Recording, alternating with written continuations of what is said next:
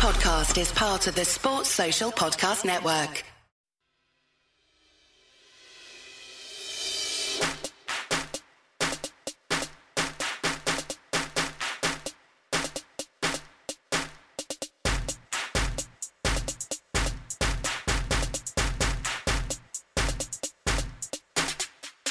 Welcome to the 10 12, the podcast that covers all 10 teams in the Big 12 Conference. I'm your host, Phillip Slavin. Thank you for joining us for our Thursday episode.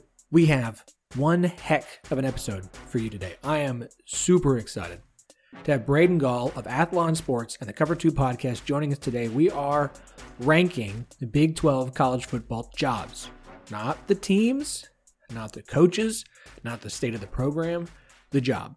If every single head coaching position was open in the Big 12, how would we rank them? Braden and I have some similars, and we have some that are very different. It's a really good episode, really good interview, a lot of fun. After Braden, we're going to speak with Russell Steinberg. We're going to talk about the NCAA women's basketball tournament, specifically the fact that he writes brackets for the women's side. We're going to discuss where he sees each of the Big 12 teams that he has going dancing this year, as well as one team in particular, the Sooners, who are inching closer and closer to the right side of the bubble. Really good interview with Steinberg. Great interview with Braden. Before we get to those, a couple of things, just some notes from around the Big 12. Kansas State started spring football practice. Spring football's here, guys. It's starting. Early arrivees on campus. That means you're going to spring football games soon. This is super exciting. Yeah, the FCS is going on. It's awesome. I love it. But we have spring FBS football underway. We're actually going to get spring football. This is good. This is good for everyone. Now, congratulations to Baylor and Baylor. Both the men's and women's teams clinched the Big 12 regular season titles earlier this week. Congratulations to the Bears, both the men's and the women's. If I might suggest a way for Baylor fans to celebrate those victories, it's with a fantastic, comfortable, vintage shirt, sweater, or hoodie from Homefield Apparel. Homefield, who makes the most comfortable, most awesome vintage college sports apparel, and they have Baylor gear for you. They've got Bears, they've got Baylor, they've got a women's basketball shirt that's really kind of awesome. It's really neat.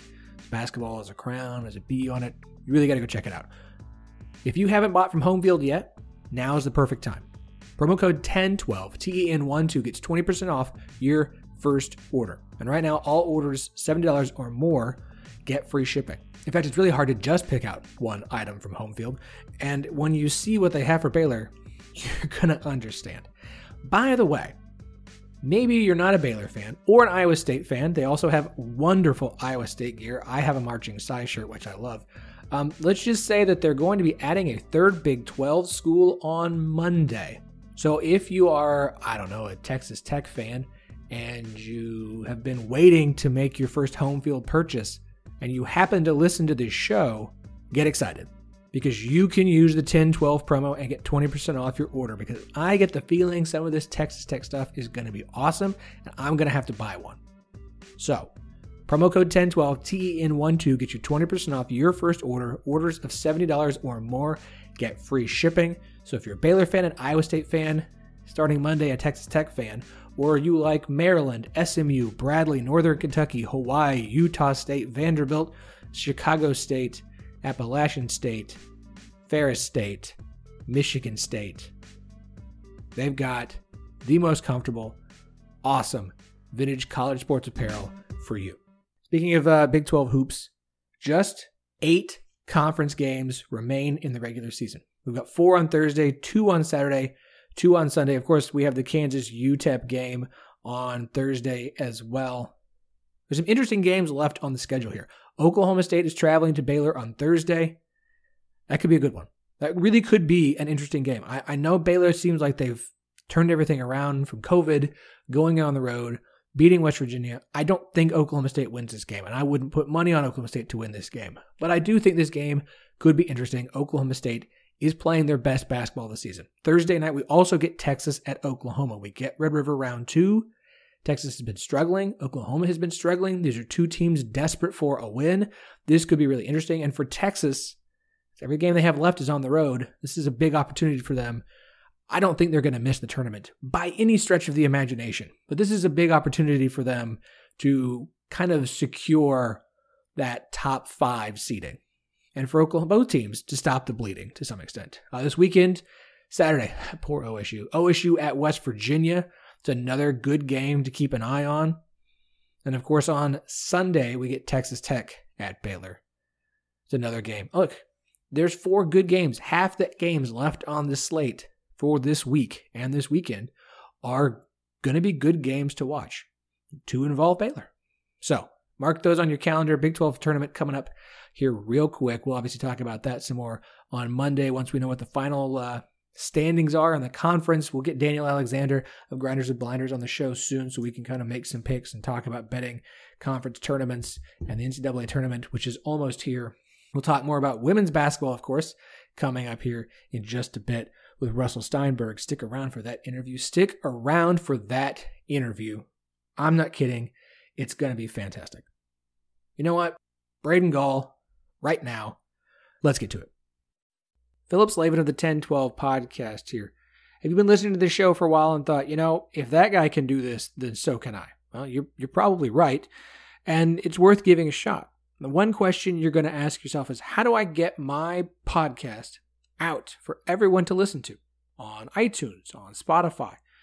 Well, you're going to need a hosting site. And if I may make a suggestion, go with Anchor. It's easy and it's free, which is great for podcast hobbyists uh, who aren't exactly expecting this to make a lot of income, especially starting out. Anchor is fantastic. Anchor by Spotify is the easiest way to make a podcast with everything you need in one place. Has the tools that allow you to record and edit your podcast right from your phone or computer.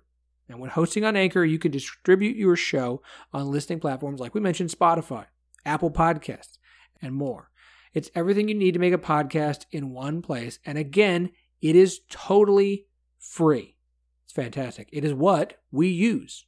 And if it's what we use, it's what we're going to suggest to others. So download the Anchor app or go to anchor.fm to get started. Again, that is the Anchor app or anchor.fm to get started with your podcast. So I had this idea back in January um, and look, it's not an original idea. People do these kinds of podcast episodes all the time, uh, but I thought I could save it for summer. And then I saw another podcast, a national podcast, who was doing something similar. And I hate when I have an idea and someone else does it and it looks like I'm copying off of them. So I decided we would move this idea up and do our, our Big 12 job rankings now here in March when we should be focusing on March Madness, but we're, we're good. That's what we have Mondays for. I mean, I couldn't do this by myself. That doesn't seem like a lot of fun, and you guys don't care what I think nearly as much as you care about people who, you know, do this for a living. So I'm very excited to have Braden Gall of Athlon Sports and the Cover 2 podcast joining us today. Uh, Braden, welcome back to the 1012, sir. Uh, good to be here. And what's funny is now I'm going to have to move up our edition of the podcast when we rank the jobs nationally and try to beat your podcast now. So, so I'm gonna have you, you, totally screwed up our whole scheduling now. I'm I'm really sorry. Uh, uh, also, let Steven know I apologize. Please don't prevent that from from us being able to have some magazine issues. Um, which when does the uh, when does the magazine come out? Isn't it this month? Oh gosh, uh, the NFL Draft magazine is already on newsstands, I believe, or you can order it now. Athlonsports.com. Just go to the top there, the little button uh, says "Buy Magazine." I know it's very complicated. Uh, and I believe we actually have an on sale date for the college football magazine, which I believe is May 18th. That is also just potentially a random date I just pulled out of my hindquarters. So um, I believe it's I believe it's May 18th. So uh, again, pre-order always on the internet, always going to be a faster methodology than than going to search for it on the on on your newsstand. Also, you know, you get to pick and choose what teams you like. So if the cover that you love and the team that you love isn't in your area, then always make sure you're ordering it online. And we do sell out. Like I, I want to say we sold out of Iowa State covers last year. Oh wow. Really fast. Obviously Iowa State pretty good right now. So mm-hmm. Mm-hmm. makes sense. But like not every cover will be in stock forever. So urgency, folks. Tempo, tempo, tempo, you know? Uh, yeah, I have the uh, OU OSU, which I have to say, as a as a fan of Oklahoma State, now this is our, our Big Twelve podcast, but as a fan of Oklahoma State, seeing OU and OSU on the same cover was a little yeah. Well, I you don't take it as an honor. because to, to quote Mike Boynton, we don't like them. No, yeah, no, um, that's understandable. That's understandable considering Gundy's record. Um, I, I would say if you look at like Texas, like there was a long time, for example, and this is already off the rails. Alabama, Auburn were on the same cover for a very long time, and they obviously did not like that. But but like it made sense because the amount of people in the state of Alabama versus the amount of people, for example, in Pennsylvania, Michigan, or Ohio, where would have an Ohio State cover, a Michigan cover, and a Pennsylvania and a Penn State cover. It's just not even like again, people in the South they're crazy about their football, but there's just not a lot of people in the states. Like there's more people in Chicago than there are in the entire state of Mississippi, and it's not even close. So we we definitely had Oklahoma and Oklahoma State together for a while, and then I think we separated them, and then I think we put them back together. Long story short, we're sorry, Oklahoma State. We're sorry. It's okay. I'll uh, uh, on behalf of Oklahoma State, we accept your apology. uh, please don't do it again. We know you will, but that's fine. I, I have no. The, I have no power at Athlon.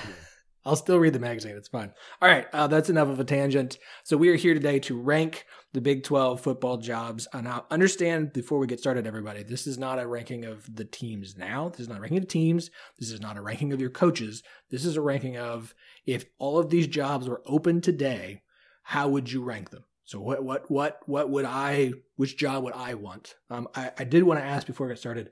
You know, one of the things to me that plays into how I put these rankings is there's there's a difference between kind of the expectation. It's a big part. Um, how do you balance the expectation of the school being national championship and the ability to do that, or mm. say which let's let's put this way. The comp I keep using is if I was ranking the SEC jobs, I'd put Kentucky ahead of Tennessee right now because Tennessee is insane. It's a mess. Their expectations are out of whack with reality. And at Kentucky, you can have a you could be there for 20 years if you win eight games a year. They will build you a statue and you will be very comfortable. And that would be a nice job to have.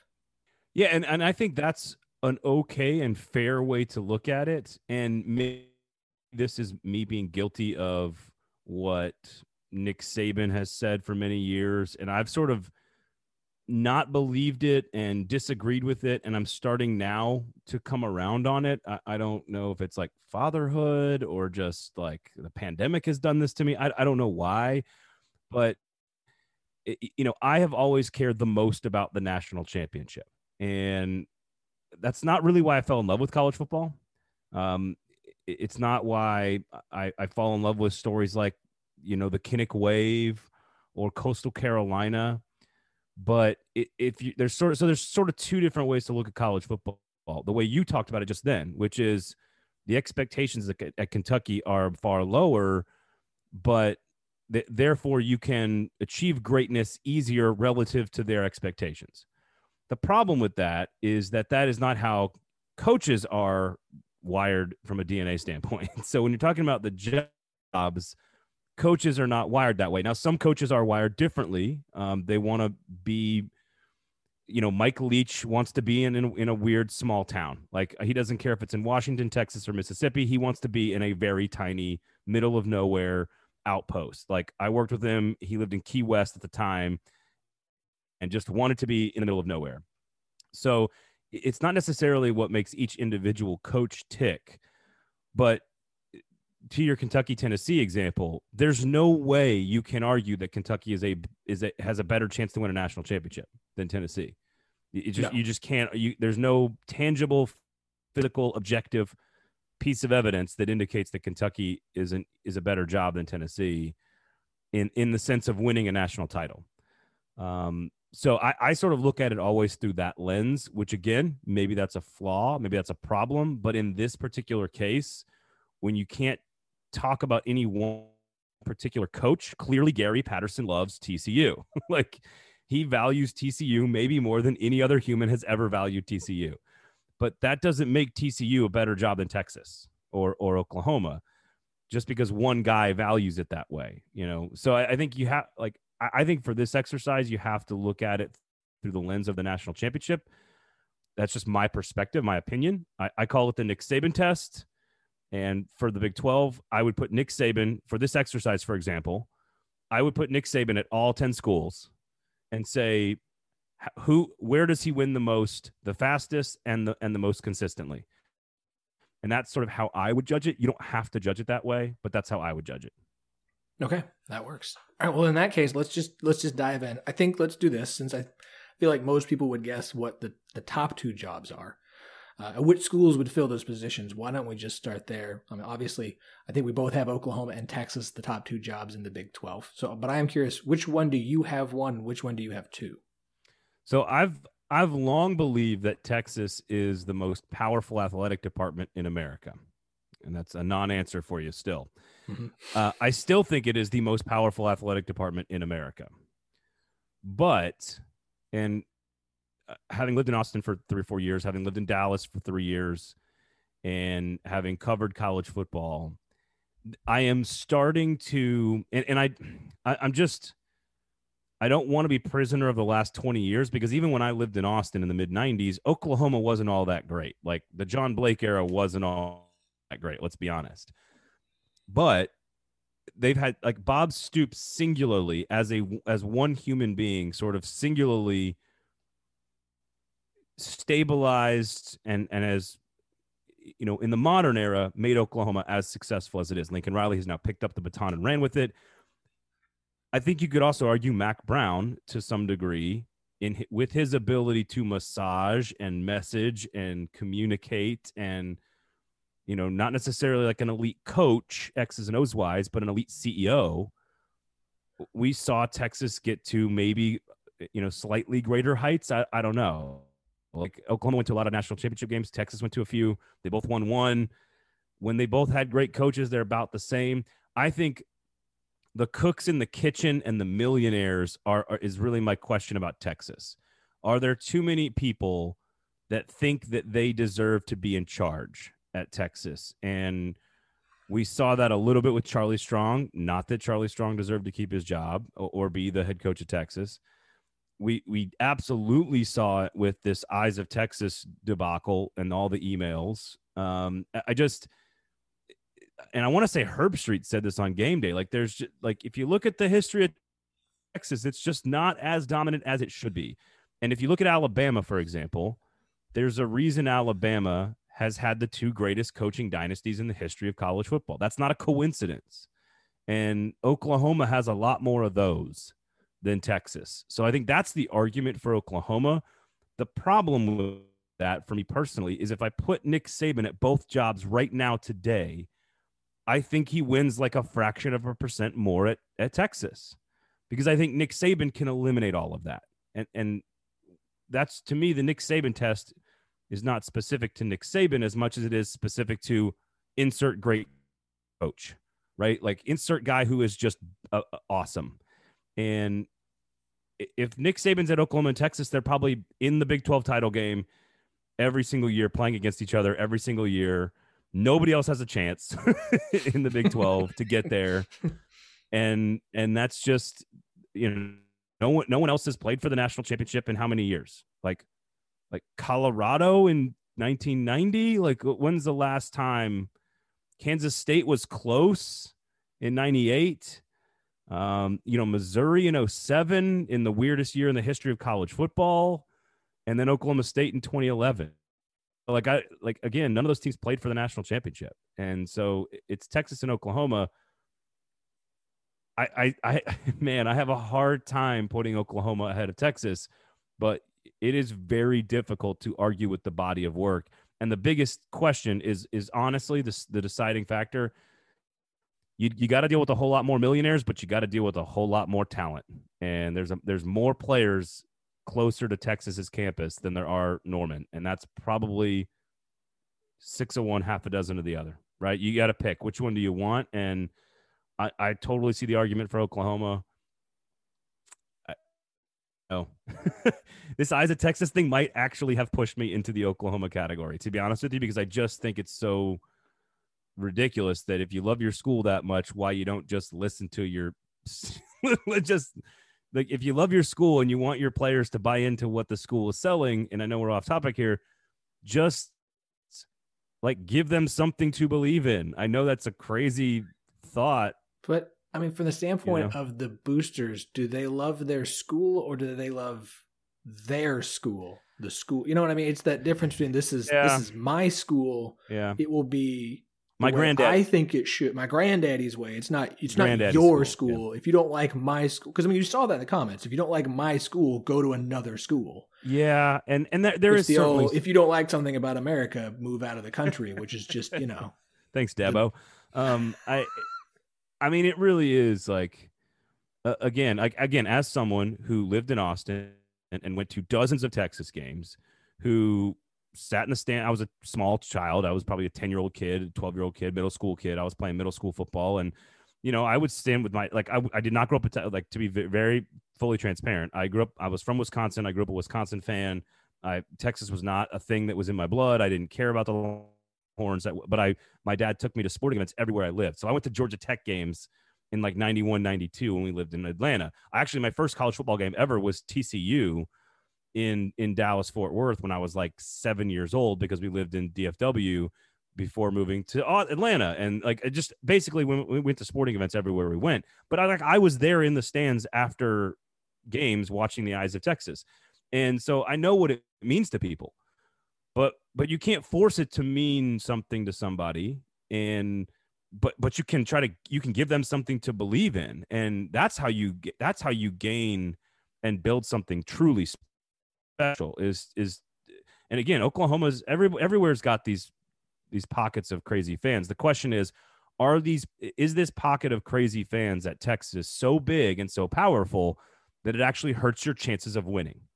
And that is actually that's the conversation we're having right now. That that's the discussion is because again i think tennessee through this there are too many people that think they deserve something because they have lots of money. And that is affecting decision making and decision making affects winning when you get nick saban in when you do the nick saban test you've sort of eliminated all of that though Yes. because the nick saban test is just If you want me to come here, y'all stay out of my way, or I'll leave. Exactly. So once Nick Saban's in the seat in Norman and in Austin, where does he win more? And I think the answer is Texas. But like there's a reason that Nick Saban's only really sort of sort of flirted with Texas and nobody else. Right. Right? Cuz it is it is the most powerful athletic department in America with the most fertile recruiting territory in America with people that grow up in that state as we're talking about this completely obsessed with being a Texas Longhorn. Mhm. And you cannot replicate that very many places. And Well, I, I- you can't replicate it. There's there are few schools that have the because you go to Florida, but you have Florida, Florida State, and Miami.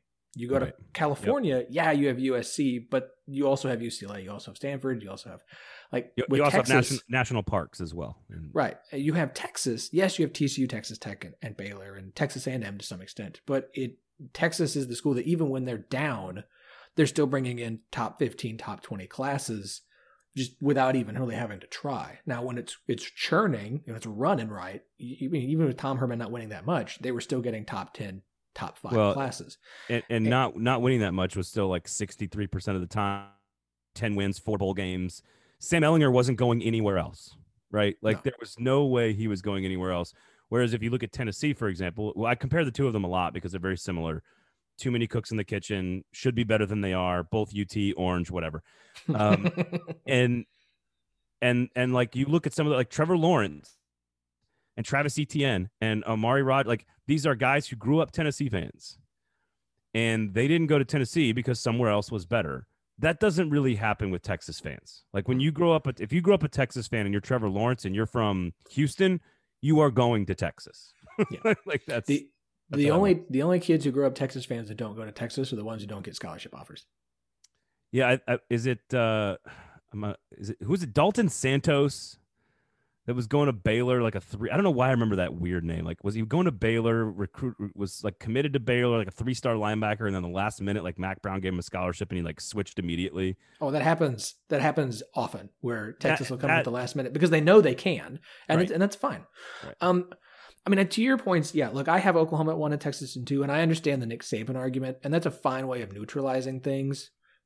But I also think like that's an even way of doing it. But you're also utilizing like the the best coach in college football history, and I, everybody's not that. And if I'm going to come at it from which job would I take, I would take the one where I feel the athletic director is strong. The athletic director is strong enough with Castiglione at OU over, and not a. This isn't so too much of a shot at, at Chris Del Conte at Texas, but I feel like I know I have an athletic director to be the buffer where I'm not having to be the Nick Saban to come in and, and make sure everyone leaves my stuff alone. Someone's handling that for me so that I don't have to worry about it as Yeah. much.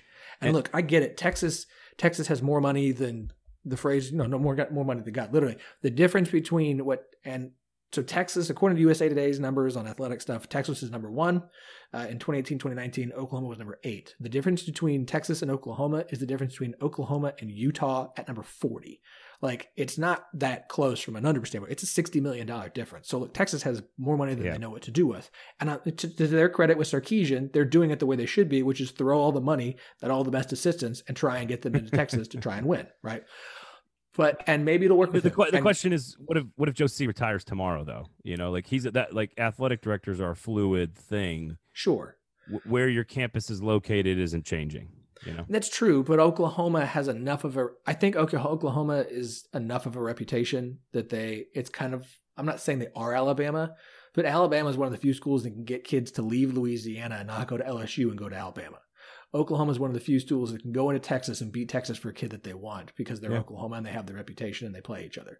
So I, I do think Oklahoma is uniquely poised to do things other schools can't against Texas. They have a longer history of success. They have more success through history. They have, I know, Yep. Like we've we talked about the Mack Brown decade. That's more the outlier than it is Yep. The consistency. Whereas Oklahoma has also been doing it for a longer period. And Oklahoma's down point with those last few years of Bob Stoops was like nine wins.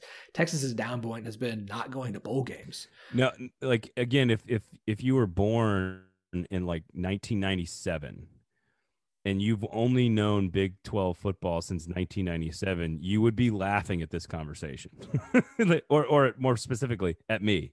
Um, but again, I, I totally get it, man. I totally get it. Like you know, Wilkinson and and Switzer and and Stoops and Al Riley and like you, you, the the like Ohio State to me, and this is why like I don't really, I don't. I think it's hard because it's this sort of goes to your Kentucky Tennessee argument. I, I, I don't think you can be the best job in America without being in one of the best footprints in America. And the Southeast and Texas is the footprint in America. And for talent, for players, and for kids, eh, eh, Ohio State is sort of the only outlier, in my opinion, because I don't know, 70 years they haven't had a bad coach. I, I don't. It's someone. All- someone sold their soul to the devil to make sure that Ohio State was never bad. I don't know how it happened. It's the only thing that makes sense. they, they, I- you know, they, they all end up weird, but they all win championships. So. I don't. I don't know. All right. So uh, from that standpoint, you have Texas one and Oklahoma two, and I have Oklahoma one and Texas two, and that's Eh. you you might convince me. I can go Oklahoma one. It's fine. okay. Okay. Uh, so here's where it gets interesting: is is three through ten. I'm. So here's how we're gonna do this. I'm gonna let you go, so we can keep talking on the same Oh, teams. Okay. I'm gonna let you go through your list, and then I'm gonna I'm gonna chime in with where I have said team, um, if that works for you. So I, I'm. Let's go with number three. Who do you have as the third best job at the Big Twelve? Oklahoma State uh, has been the third best job in this league for me for a while. And uh, again, kind of like, you know, you go back to Les Miles and pre Les Miles, and they weren't, it, it, it- you know, they left something to be desired. But, and there's certainly plenty of uh, information about the Les Miles era at Oklahoma State, but it- it was good.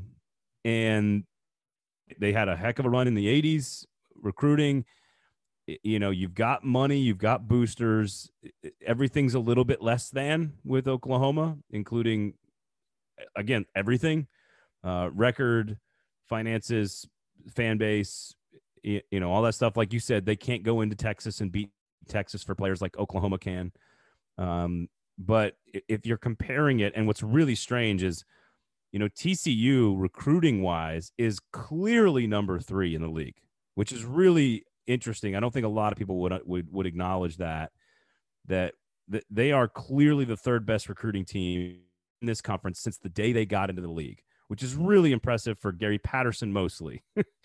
but you know, Oklahoma State to me when you talk about resources, when you talk about location, when you talk about track record, multiple coaches being successful. I know a lot of it's been Gundy. They're limited from an upside standpoint, but everyone else is in this conference too. I mean, I think West Virginia's in the conversation uh, just from a pure, uh, just sort of accomplishment standpoint. So, I, you know, those would be the names I would put in that group. I think I would lean Oklahoma State at three. So I like that. I do not have them at three. I have them. I actually have them at, and this is where this three, four, five grouping has gone back and forth with me. I actually have them at five, but there's not a big difference to me between three, four, and five. Um, I agree with you. I have a real question of what happens when Gundy leaves. It can go one of two ways. If they make the wrong hire, it can go back to the 90s. Um, I do think, though, there's some things about OSU. I think Gundy makes too much money. I think Gundy being paid five plus million, it's four point whatever now because of what happened this summer. But I think with him making that much money and having an athletic department that wants to invest across the board, you know, they spend on baseball, they spend on basketball, they spend on soccer and and wrestling. Well, they're gonna spend more on wrestling. Um, I think it does hinder the ceiling. I think Gundy making that much because I was I looked at the numbers between highest paid coaches and athletic department budgets. There was no bigger gap between how high a head coach is paid and where the athletic department was um, than Oklahoma State with Mike Gundy and OSU's budget. So he was the highest paid of anyone in that area. The next closest was um, Utah's head coach, whose name just slipped Kyle, my mind. Kyle Whittingham. Could could you, you, argue that that's a reason why you'd want to coach there is that you get paid lots of money? yes. Um, I also think it's an argument of saying if you're willing to take a little bit less, they're going to give and they look Gundy has fought and fought and fought and fought to get as much money as he can to continue to try and improve the the the, the coaching staff and the the staff overall. Um, it's been a struggle with Holder. Holder's a, does a good job. It can be a bit of a tightwad. They, they clearly are not best friends. Yes. They are not, and that's fine. Um, whatever. They'll both. Which, which, again is actually a testament to the job he's right. Like he, he wants oh, scheduling look, power. I, he wants all yeah. that stuff. So, um, I, I do think it's a really good job. Again, the the difference between three, four, and five is is marginal. Um, and I think if you get the right coach in next, who is, um, we get talk about OSU's recruiting. They just brought in the the A and M commit Kendall Daniels today. Um, so, uh, this is Monday. Um, so it seems like things are going in the right direction. I think some of Gundy's recruiting issues are more to do with the. Everyone says they have a culture. I think some coaches believe that more than others. Um, I thought the really good comp is I've heard people talk about Brock, uh, Bronco Mendenhall at Virginia and how he likes to recruit, and they really don't want a lot of guys who yeah. We don't want to make you a bunch of social media pictures just to try and make you feel good. We don't want to have to bring in a bunch of knuckleheads. We we're we're really big on evaluating guys that fit our system or can do the things that we want. If we get a four or five star, great. But we're not going to spin our wheels on guys as much that we don't think we're going to get. I think if you brought in a coach that maybe wanted to do that a little bit more, you might get some more more talented guys. Well, so what's your order? Three through five. Uh, so OSU's five. I have Baylor at three. Wow. Yeah. Interesting. Um, I did not consider I did not consider Baylor in that category. So let me let me let me explain why. Uh, number one, Baylor will Baylor is a small private university. They don't have to put their athletic department numbers out. They don't have to put out what their coaches are paid. But we know that Matt Rhule on his last season was making over four million dollars a year. Um, you're you're in Waco. You're centralized pretty much between the DFW that's a negative. For, that's negative for me, but really, I mean, you've met all these things with are, are, the same for TCU. Well, it's, it's okay. So four and, TCU. and and TCU has won more, and they're in a better area. Again, I, now again, this is eye of the beholder, so it's maybe not fair, but I, I like I'm not trying to poke fun at Waco here, here because I've lived in Dallas and Austin. but I would not live in it. Just Waco just doesn't. It's just not appealing to me. I TCU. There's a reason TCU has T, Baylor and TCU are basically the same thing. Yes. One, of them had more politics and political will behind them in the mid 90s, and the other one didn't. And that's basically the only reason. But again, if you look at recruiting over time and you look at success, it's not even close. Like you want to do the Texas Oklahoma thing. Yeah. It, it's not even cl- like you had some really good teams in the early 90s for TCU, and Baylor was largely irrelevant for how many years? Four, five, six decades. Oh, they're bad. And, and, I, and I understand that. I, I think this is not even like the argument of I think Baylor has a higher ceiling moving forward than I think TCU does. I think Baylor has the potential to be better than TCU does. Well, you keep they keep fixing all those homes. It's going to be much better to live there, I suppose. Um, it- it's it. I just it's funny. Like it's just I can't get the proof of concept out of my mind because West Virginia and West Virginia is the weirdest one here too. Just like they're all kind of actually strange to debate because West Virginia, like by far out of all these teams, has accomplished the most. Like Yeah. West Virginia was winning conference championships. They almost got the national championship game. They have, you know, they did get to the national championship game in 89 with Major Harris. They almost got there again in 07. Like this is not multiple coaches have gotten West Virginia to a really high level. They are now a little out of place relative to recruiting. They don't produce a ton of talent. Population trends are kind of coming away from them. But if you talk about support and fan base and passion for the game and the things that lead to success, financial support, West Virginia has a really good case to be number three in my mind. Now, I lean Oklahoma State because they are in the area, they recruit the area, they have history in the area. And, but again, compare, just go back to like 80, since I was alive, I was born in 82. West Virginia, Oklahoma State, TCU, and Baylor. Who's won the most? It's West Virginia. West Virginia. So, now, And I get it. at the No, highest uh, level, no, but guess guess what? A lot of those other teams changed schools, changed leagues too. TCU changed leagues. The Big Twelve was formed since I was born. All these things have changed.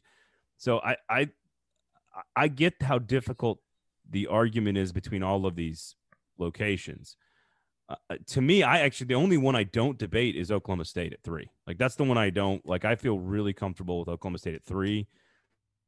You know, Texas Tech is a weird one. Much, much, much bigger alumni base than people think. Much bigger city than people think.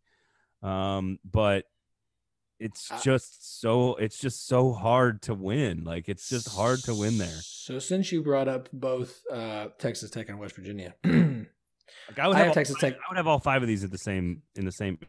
I have Texas Tech last. Wow. I don't. you'd I rather- you- understand. you'd rather you'd rather coach at in Manhattan or Lawrence, and you think you'd win more? We're just talking about if we're just talking about towns. no, no. Right. Texas. I'm so here's the problem with Texas Tech. Two things. One, the call to say that they're in Texas is sure. like i- if we're going to talk about like, well, Waco, the problem for Waco is where it's located. Texas Tech is in the middle of nowhere, so that that they have issues in recruiting to Texas Tech. A, B, they do have an ardent fan base. But I also think there's a problem of Texas Tech has it, Texas Tech has hung up on their ex girlfriend still and has not been able to get past the idea that it wasn't Texas Tech that almost won the Big Twelve. It was Mike Leach that almost won the Big Twelve, and it's kind of the it's Yeah. kind of the Kansas State principle. Like, we'll get to Kansas State in a minute because I think they're the as a Wisconsin person, I think Kansas State's the Wisconsin of the Big Twelve. I'll explain that in a second. No, I think but- that's that's fair for a lot of reasons. I think Texas Tech is a similar situation of they're so hung up on. I mean, look, you literally keep like you brought in Matt Wells and like, well, this isn't working. Can you go get a Texas Tech like uh, Mike Leach like offensive coordinator to come back? here? We need some more. We need some more Mike Leach in Lubbock. We don't have enough. Well, they can't get past Mike Leach, and I think it's to their detriment. And it's and until they do, it's not a good job to me. Well, that's interesting. They have been able to hire though, and Sonny Dykes was was was good. Uh, excuse me, Spike Dykes was good before Mike Leach got there for chunks of time. And again, it's hard to really evaluate college football because the modern era with money and television contracts and recruiting and the I- I- internet. has Unless you're winning national championships, I don't think what happened in the 80s and 90s matters in I- modern college football. I, I I I can get on board with that, which totally discounts my Don Nehlen, Major Harris argument for West Virginia, um, and I can get on board with that. I, I the, the the thing about Waco is not that it's the middle of nowhere. The thing about Waco is there's I think, and I'm I do not care if I'm upsetting anybody with this. I, there's something weird in the water in Waco. Okay, like there just is. It- like eh, you, I, I'm not trying to judge everybody out there. Do what you want to do, believe what you want to believe, live how you want to live. But like, there's a reason that David Koresh and Art Briles happened in Waco at the same. Eh, like, there's a reason that that happened. So I, it's weird. I, that's my personal judgment of it, and so maybe I can't get get that out of my way. I do understand the upside for Baylor. I also understand that like when they were bad for a Power Five team, they were like one of the worst Power Five programs in the history of college football for a long time, and I do see the potential. But I would have Baylor. I would have Baylor, like it. You know, I would have West Virginia, TCU, and Oklahoma State ahead. I would have Texas Tech and Baylor, probably Baylor ahead of Texas Tech, and then I, I would get to the three schools that do not have a recruiting base because I value recruiting more than almost anything else because that is how you win. Fan support and recruiting are the two big factors for me, and financial support is tied to fan support. Those are the two the two big ones for me. And there is no there is no recruiting base for the two Kansas schools and for Iowa State. There just isn't. And that's a concern for me. There's a much better fan base for Iowa State than anyone outside of the area gives them credit for. Oh, no, no, no. People, non Big 12 fans do not understand. Like Jack Trice is awesome, man. It's a great oh, stadium. I want. I, I, have not gone. I plan to go. I'm going to get to a game at some point here in the next few. Once you have two kids, like oh, you're like I'm going to go do things. Gets put off yeah, for a while. Yeah. Amen. Amen. Look, non Big 12 fans don't understand it. Like the, the jokes about when they got to go to the Alamo Bowl and we're going to drink San Antonio dry. It's not a joke, folks. Like there's a reason, there's a reason that Coors is shipping beer to San Antonio as fast as they could for that game. And they still ran out. There's, you hear all these Iowa State fans, they're going to UNLV. Las Vegas has never had this many people show up to Yeah. drink, just to drink alcohol and watch football before Ye- in their entire lives. You may have compared the wrong team to Wisconsin. It might be Iowa State. that's, Um, that's Wisconsin. That that's a good comp. The Kansas State stuff is there's only been one proven way to win, and so that's what Kansas State's kind of stuck with, and that's fine because it works for Kansas State. That's, basically what they're they're they're higher with climate, and I love the climate hire. I, I do. I think it's I think it works there. I think it's going to continue to work. Um, I understand the recruiting thing, and I think they know that there are limitations, and and I think that puts a hard cap on what West. I don't think West. I don't think Wisconsin can win a national championship anymore. I don't. I don't think in modern college football they can. I don't think Kansas State can win a, col- a national championship in modern college football. But and when Kansas State would benefit even more if there were 12 teams in divisions again, because I think Kansas State's a team that could win the North Right. on a fairly often basis, similar to Wisconsin dominating their division in the Big Ten Yep. on a fairly common common basis. So I think there's a situation of Kansas State's a good job if you're okay with the fact that you're not going to, and I'm, it's one of those things like you can go in and want to win a national championship. You know, uh, we keep talking about Kentucky. You know, Mark Stoops thinks he can win a national championship in Kentucky. No one's going to tell him otherwise. But also at the same time, he knows that he can be there for 20 years and keep winning.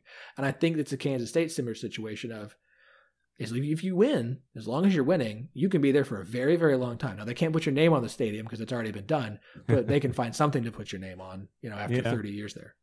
It, it, it is like I, you know, I, I have the Kansas schools at nine, ten, but I could be convinced to to flip flop them based on a, a good argument that without one name, one last name, there's not really a whole lot there there for Kansas State. Um, you know, again, which one is easier to recruit to? Okay, it's about the same. Hmm.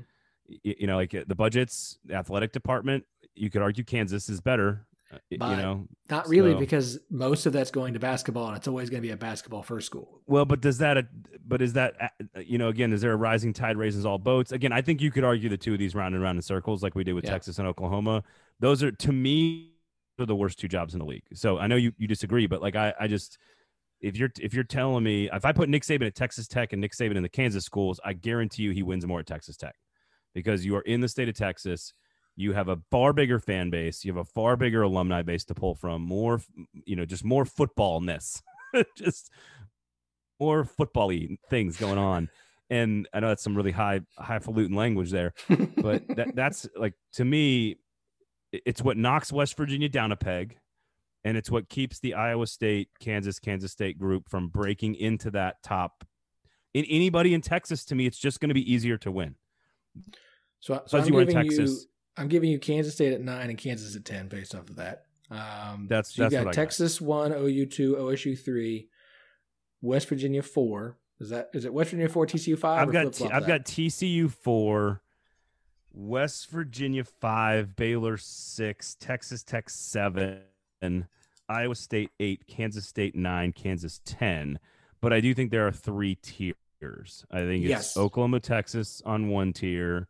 Mhm. I, I think it's Oklahoma State, TC, and it's frankly this is why the league is the way it is, and this is also what you give a lot of credit to Matt Campbell and Chris Klieman for because consistently overachieve their their tier, if you want to call it that or whatever. Yeah. But uh, you know, Oklahoma State, TCU, West Virginia, Texas Tech, and Baylor, not in that order, but those those five.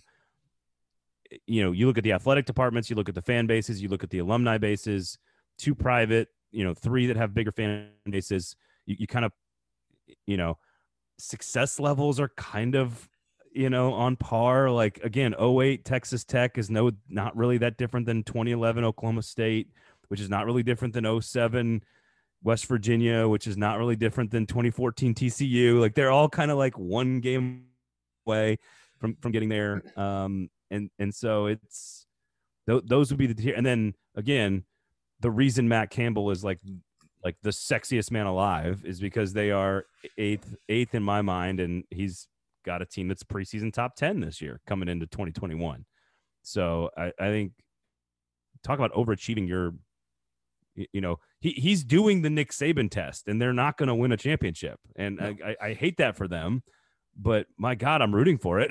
Like i want i want to see it happen.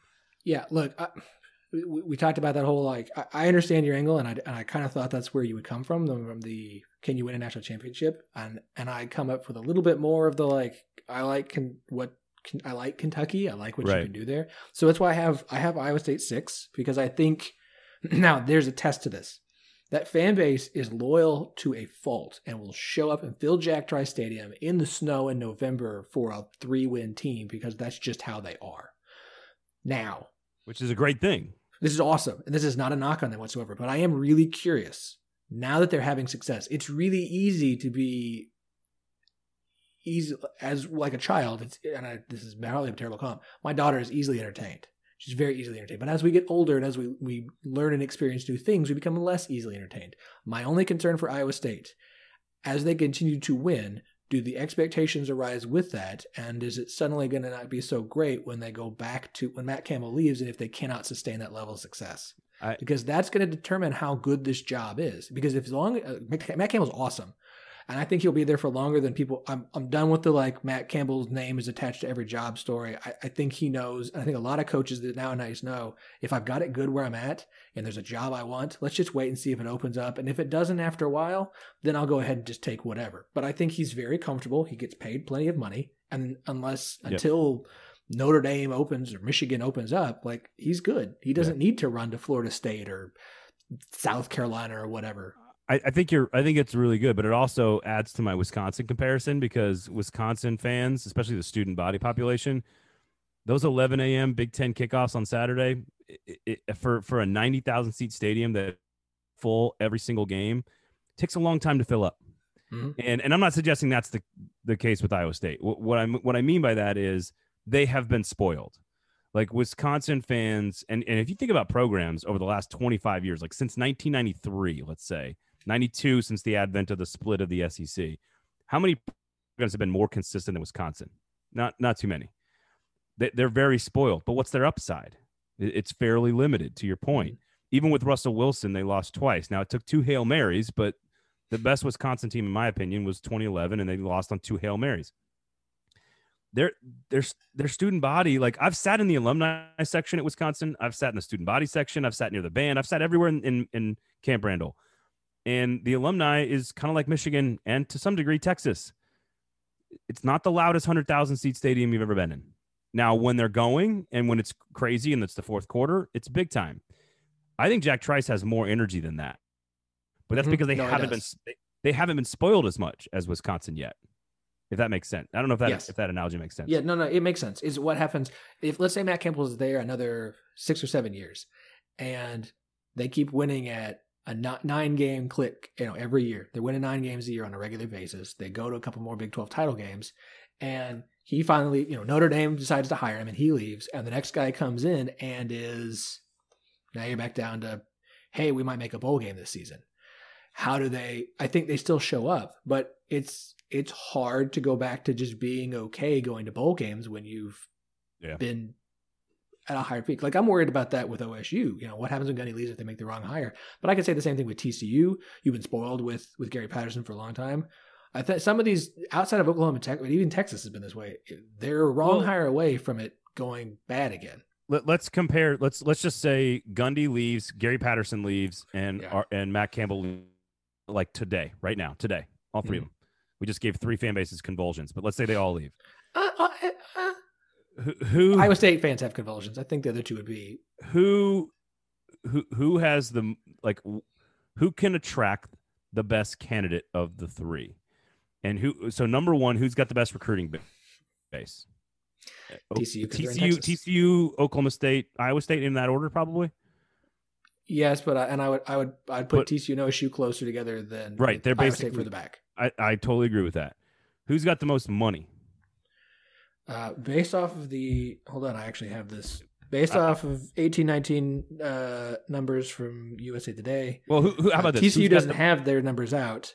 Who's got the I- most spending power? Let's just know, we don't need to know specifics, but l- let's just say Oklahoma State could spend as much as it wants relative to TCU and Oklahoma and, and, and Iowa State, in my opinion. Uh, I actually think Gary makes more than Gundy. So, But I but, but I mean, I'm I'm talking about Yes. like w- so when I say spending money, I don't mean coaching salaries. I mean so the reason everything. No, no, no, everything. OCDC, Yeah. All the way down to your No, recruiting keep- staff, your everything. keep going, keep going. The, here the reason Pat Fitzgerald did not take the Michigan job is because boosters for Northwestern got on a plane and flew down to visit him and his family. He was on vacation. He was going to take the job when they hi- tried to hire.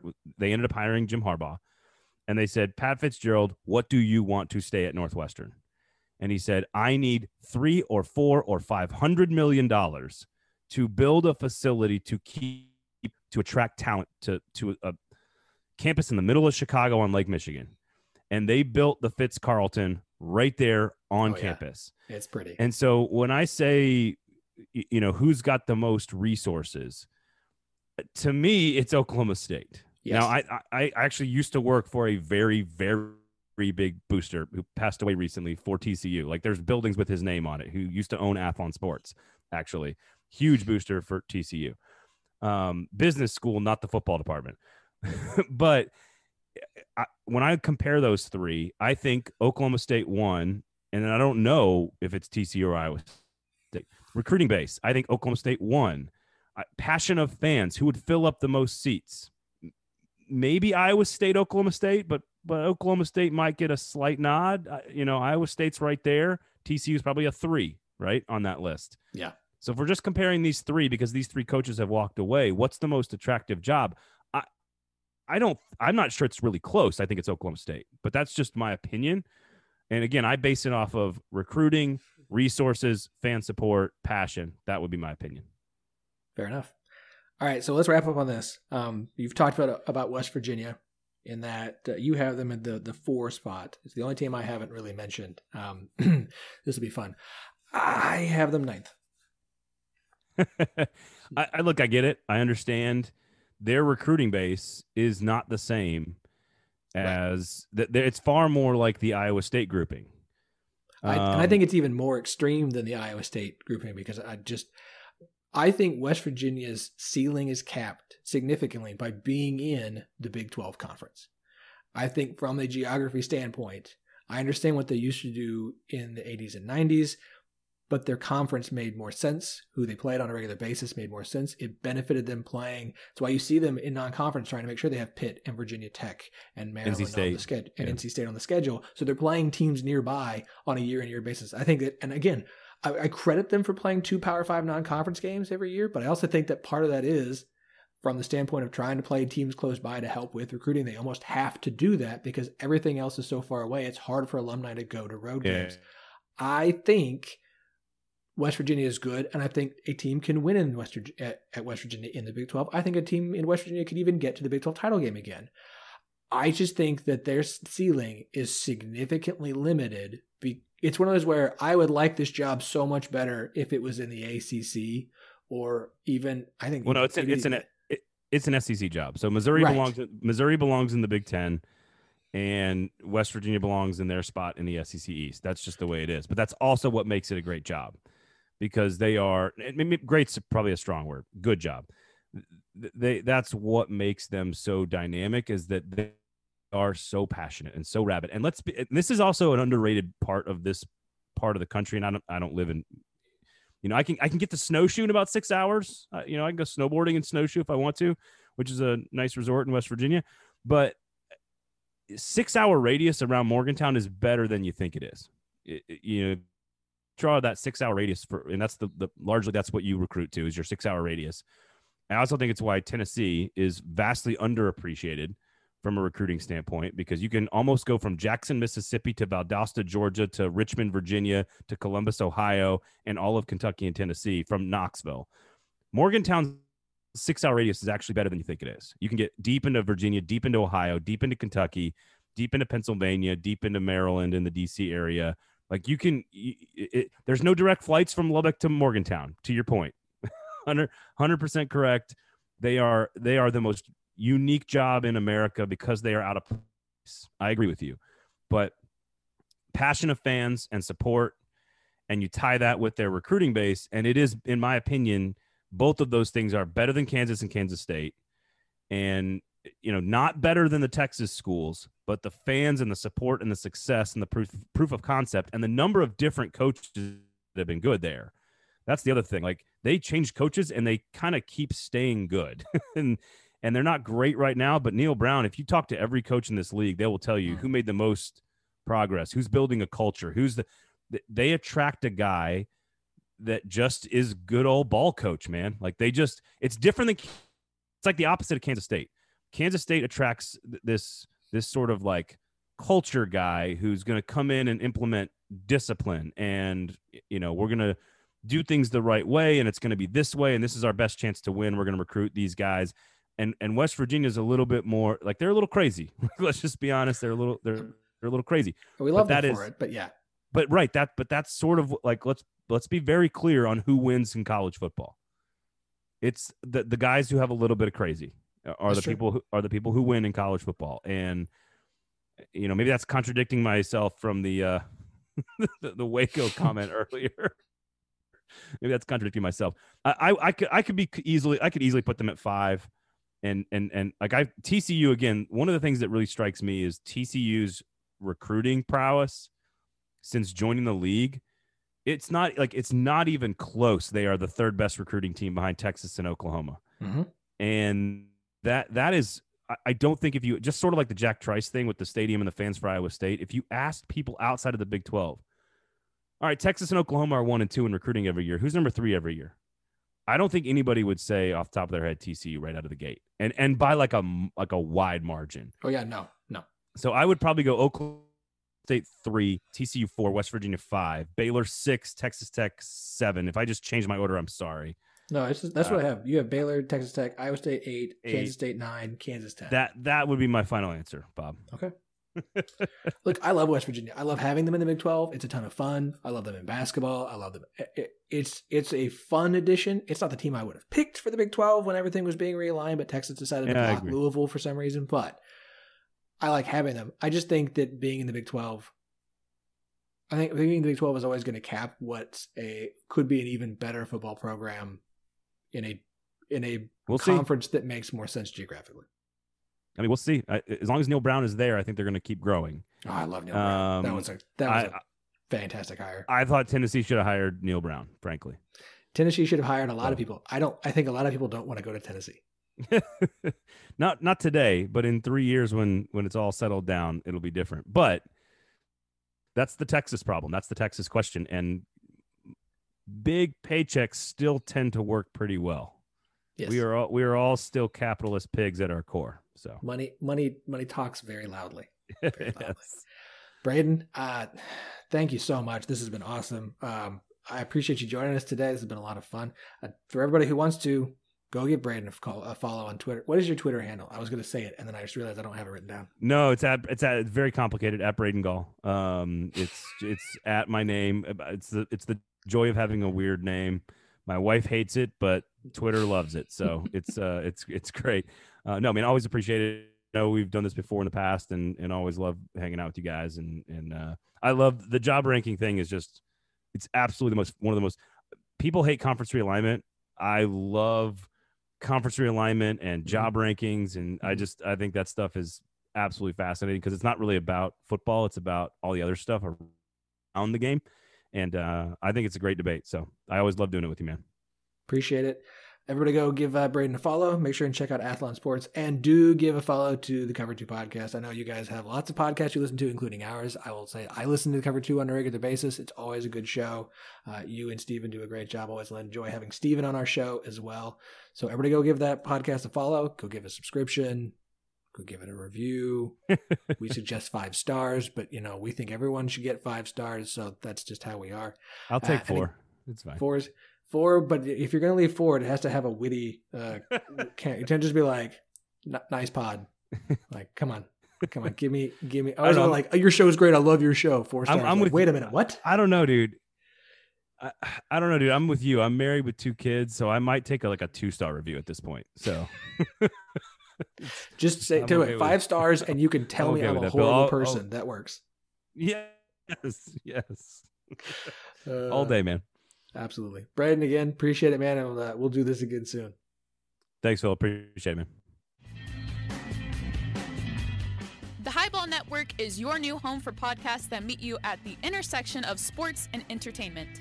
Featuring personalities like Christine Butterfield, Madison Morris, Randy Heights, and Ryan Chapman, the Highball Network will keep you entertained while delivering high level analysis across the entire spectrum of sports. The Winning Women podcast preaches female empowerment and covers stories of perseverance and breakthroughs for women in sports. Sideline Warning delivers fast paced commentary on sports all across the national landscape, complete with plenty of roasts. And for you Sooner fans out there, the Heisman Park Rangers covers the entirety of OU athletics, from football to softball and everything in between. Like the Highball Network on Facebook and follow us on Twitter at Highball Network to stay up to date on all our latest projects. You can find Highball Network podcasts on Apple Podcasts and Spotify. With all the talk about March Madness and talk about brackets and things that are about to be, I would be remiss if we didn't talk a little bit about the women's side as well, as we like to do here on the show. Now, look, I, I understand why you don't see a lot of mock brackets for the women's side and the women's tournament. It doesn't move the needle as much. I get it. But I always enjoy seeing projections for the Big 12 women's teams as much as I do the men's. So when I had one pop up and we tweeted about it on the Ten12 podcast Twitter account, I was excited and wanted, wanted the opportunity to talk about it. So I've brought on the author of this uh, bracketology, this mock bracket, Russell Steinberg, uh, who uh, writes for The Next. This is a newsletter that covers women's basketball. Russell, welcome to the Ten12. Thank you. Thanks for having me. Absolutely. Um, so let's start. The thing that intrigued me the most. Now, you put this out earlier in the week, and I'm sure some things have changed as games have been played um, since Monday when I think this first came out. But I want to start with the thing that intrigued me the most, and that was going through it and looking at where the Big 12 teams were. And there were some that, that shocked me at their position. But then I got down to your first four out. And at the bottom of that first four out list was Oklahoma.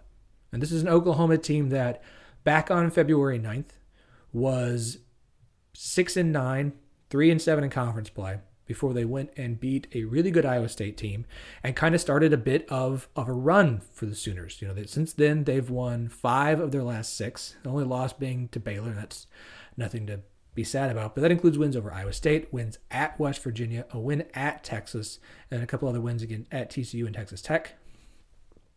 Uh, we had talked about this on the pod Monday with Andy and Jamie about Oklahoma being on on a bit of a run and whether or not they actually had a chance to get into the tournament. And when I saw your your mock bracket, I was shocked they were they seemed closer. I realize they're not in, but they seemed closer than I thought they would be at this point.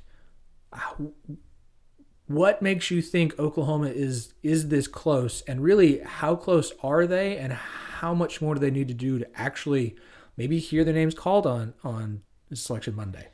so to answer the last two parts of your question first, I, would be a little bit cautious looking at um, their name in the first four out. Um, let's just say, for the sake of argument, that I'm right on the money and they are the fourth team out.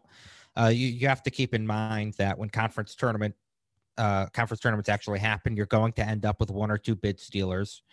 And unless Oklahoma wins uh, the Big 12 tournament, at which point this conversation is meaningless, um, they're going to take at least one more loss.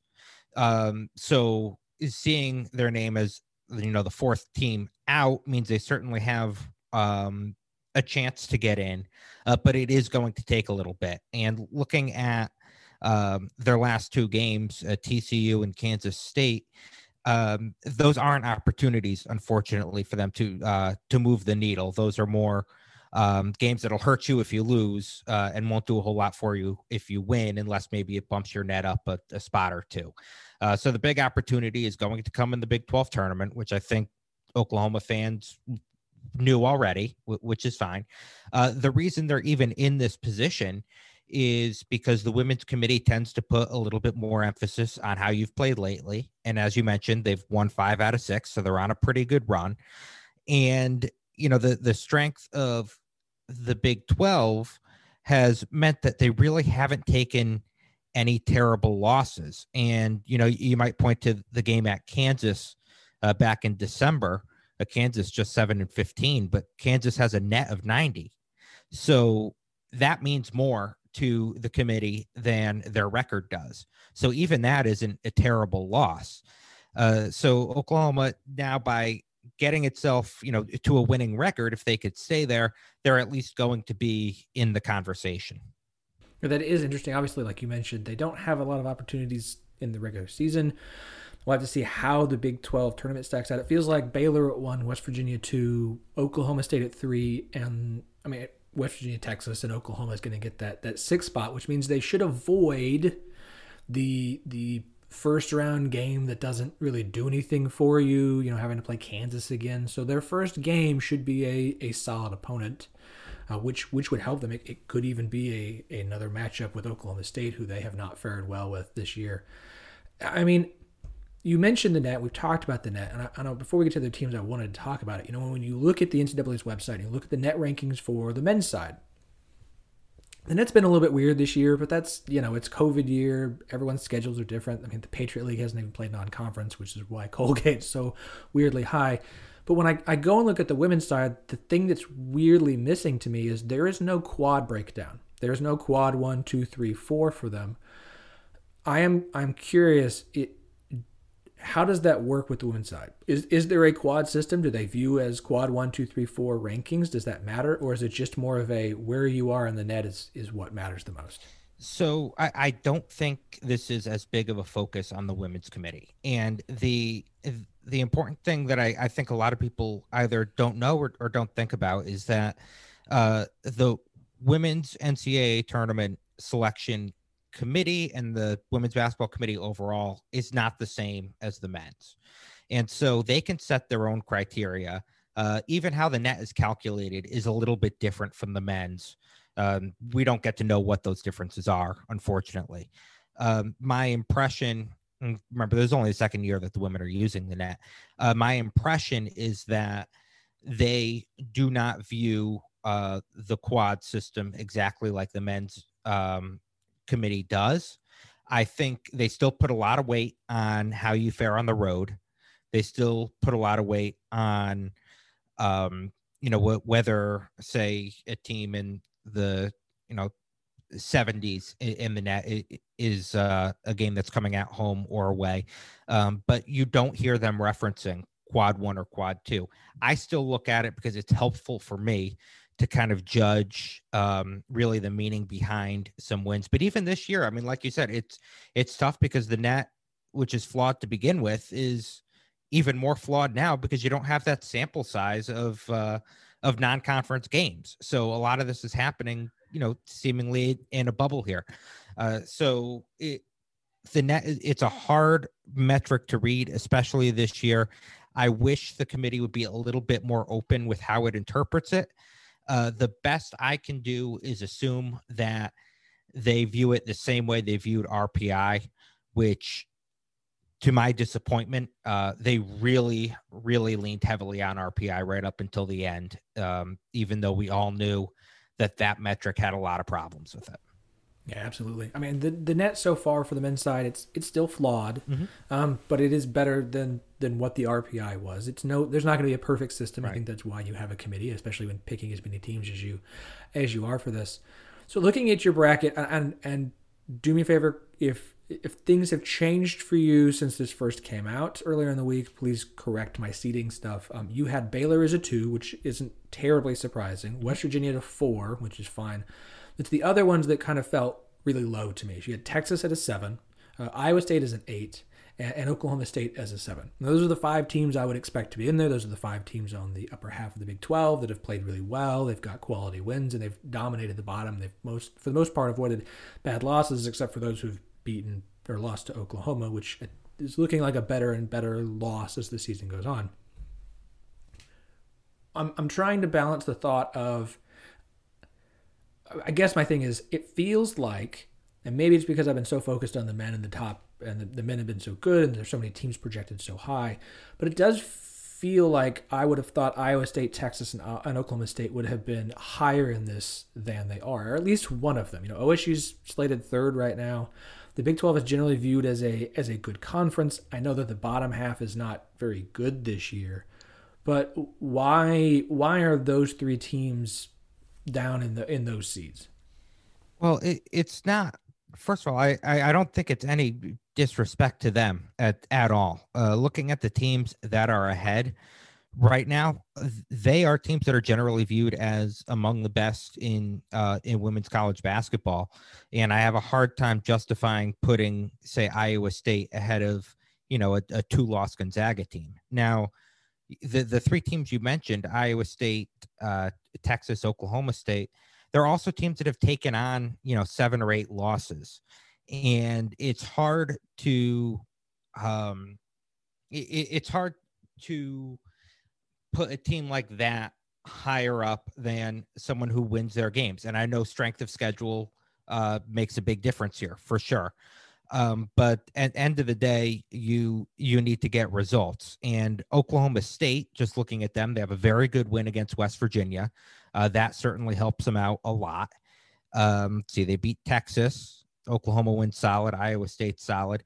They don't have a win. I guess West Virginia is their only win in the top 25 of the net, and that came at home. So that would probably be why they are a little bit lower.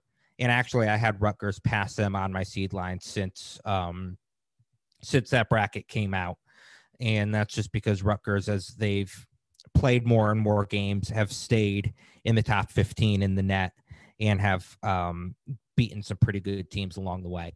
So it's I would say those teams that you mentioned, if one of them could knock off a West Virginia or even a Baylor in the conference tournament, you're going to see them rise a lot. Uh, it's just when you look at their records against what we'll call quad one, um, they're usually, you know, let's say Iowa State's four and eight, Texas four and six, Oklahoma State three and five. Uh, they're sub 500, and a lot of the teams above them are at 500 or better against that top tier of teams. Okay, well that makes a lot of sense. I, again, it's it's. I, I wish the NCAA website had the quad breakdown for me, and I, I guess I could have gone oh, through and done it myself. But oh, man, that takes time. Also, I, I I should note that there is not a lot of a difference between say the best number eight seed and the worst number six seed. Like that's just five spots. So even though it might feel a lot different on the bracket, uh, a lot of this there's like a razor thin line between a lot of these teams, and it, it's very possible that when conference tournaments start, or at least for the uh, bigger conferences, and I start updating this bracket daily, I'll take a closer look at some of these resumes, and maybe I will go. you know what? Texas probably needs to be a spot or two higher. Uh, it's it's something I've done in the past it, for sure. So it, they're not locked into where they are. They all have opportunities. So let me ask about Baylor. Obviously, you know, it's it's weird. We talked about Baylor on the show a lot this season, and and it felt like it was going to be a down year for them. Yet here they are. They're going to win the Big Twelve, or they've won the Big Twelve again. They have two whole losses on the schedule. Baylor, even what feels like a a down year for Baylor, is still a really solid team as usual. Um, for them, you've got them on the two line. That makes a lot of sense. Do they have any opportunities if they can win the Big Twelve? Tournament? Do they have the opportunity to bump themselves up to a one, or is that going to require one of those top seeds that you have, which currently, which on this last bracket were Connecticut, Stanford, uh, NC State, and Texas A&M? Is that going to require one of those ter- teams to lose in their tournament for that to happen? I, I think it will, and that's no disrespect to Baylor at all, but right now I have Baylor as my number six overall team. I think if NC State and South Carolina both falter and you don't have a team like Louisville or Maryland um, winning their tournaments, then I think you could see Baylor move up to a number one. Uh, but it is going to be difficult for them, uh, especially considering uh, West Virginia is the only other team in the Big 12 where they can win a game that's really going to move the needle, you know, in that top tier of teams. Uh, so that's going to make it difficult. The, the good news for Baylor, I guess, is that I don't really see any way they're worse than a two seed. So that's probably where they're locked into with like an outside shot if they win the Big 12 tournament of moving up. So Russell, I want to I want to wrap on this. You know, I, I it's not a complaint. I understand why the women's tournament is set up the way it is, with teams getting to you know the upper seeds getting to play at home. Um, it, it, it makes a lot of sense uh, financially and, and for for fan bases. But this year, with everyone playing in a in a neutral site, not having home games, it's it, it tends to get a little chalky in the women's tournament. You see upsets, but fewer upsets, especially of top teams, because so many are playing at home. Do you think how much of an impact do you believe everyone playing at a neutral site could have on this year's tournament? Um, I, I think it's going to have a, a, major impact, and you're going to see it. First of all, I think the tournament's going to be put together in a much more fair way. So before we even get to upsets and all of that, um, I went to a mock selection exercise at the NCAA a couple years ago just to get a better idea of what actually goes on in the committee room to inform my process. And one thing that surprised me was that in a typical year, there is really no S curve. It is you have your teams, you have your seeds, and they are always seeded according to geography and according to you know bracket rules as far as not putting teams from the same conference against each other in the first round and that sort of thing. Um, now that it's all on a neutral site it is going to be um, much more reliant on the s curve which they are actually going to use and then adjust so that you know you don't have those same conference matchups. So the the bracket's going to be a lot more balanced which is great. Now as far as upsets go and uh, and, and, what happens there. It's very possible, and I hope we see a lot more. Uh, a good thing is, I think this year in women's basketball, you have the top six or seven teams that I think are a clear cut above everybody else. Once you get to say the back half of the two seeds on down to the three, fours, and fives, I think teams are a lot closer together than than you would imagine. And you know, without too much of a non-conference schedule, it is a little hard to tell, but there are hints that that may be the case. Um, for example, look at Louisville. Um, I have them as number eight overall right now. They destroyed DePaul earlier in the season. Uh, they were up on them by almost 50 at one point. Yet DePaul, who I have barely in the tournament at this point because they've really fallen off, beat a Kentucky team that could get a three seed. Uh, so you're going to see uh, some surprises come out, you know, with uh, with results like that. And then also you have to remember the teams are coming from all different places at at this point. Uh, some teams have played virtually their entire schedule, you know, no no change. Others are coming off of pauses and just trying to get back into it. Others have come off of pauses but don't have their full roster.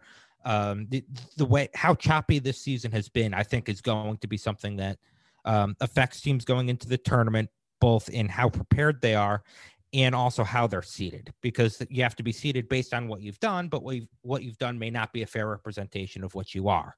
So that's also going to be something to watch out for. Yeah, I talked about this a bit with, with Brian Ralph at, at Heat Check College Basketball about the men's side of, of seeing upsets because how many teams are we going to see how many teams are we going to see underseeded because of COVID pauses, and how many teams are we going to see overseeded as well because of that, because they've had more opportunities to play more games, so their resumes look better, but right. aren't necessarily a better team. Exactly.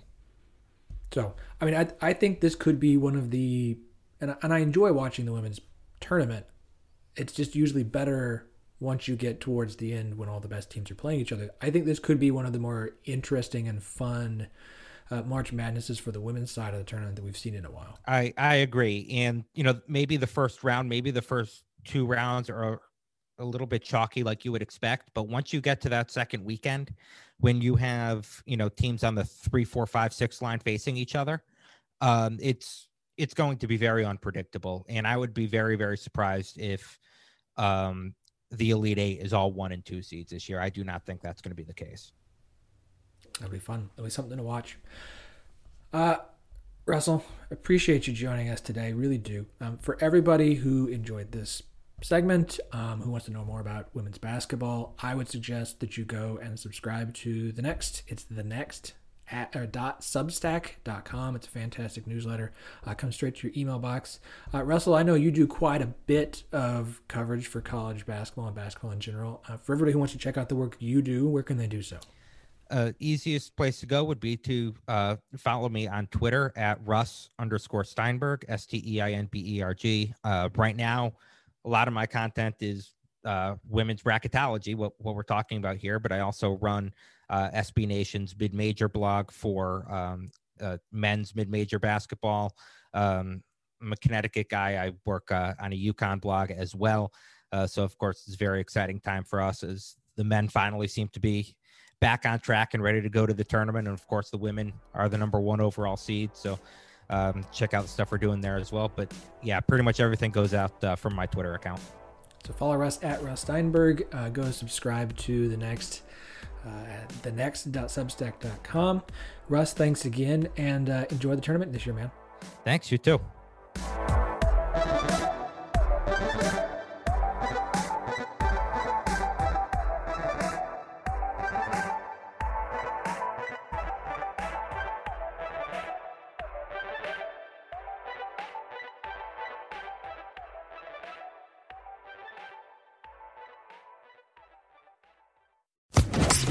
Podcast Network.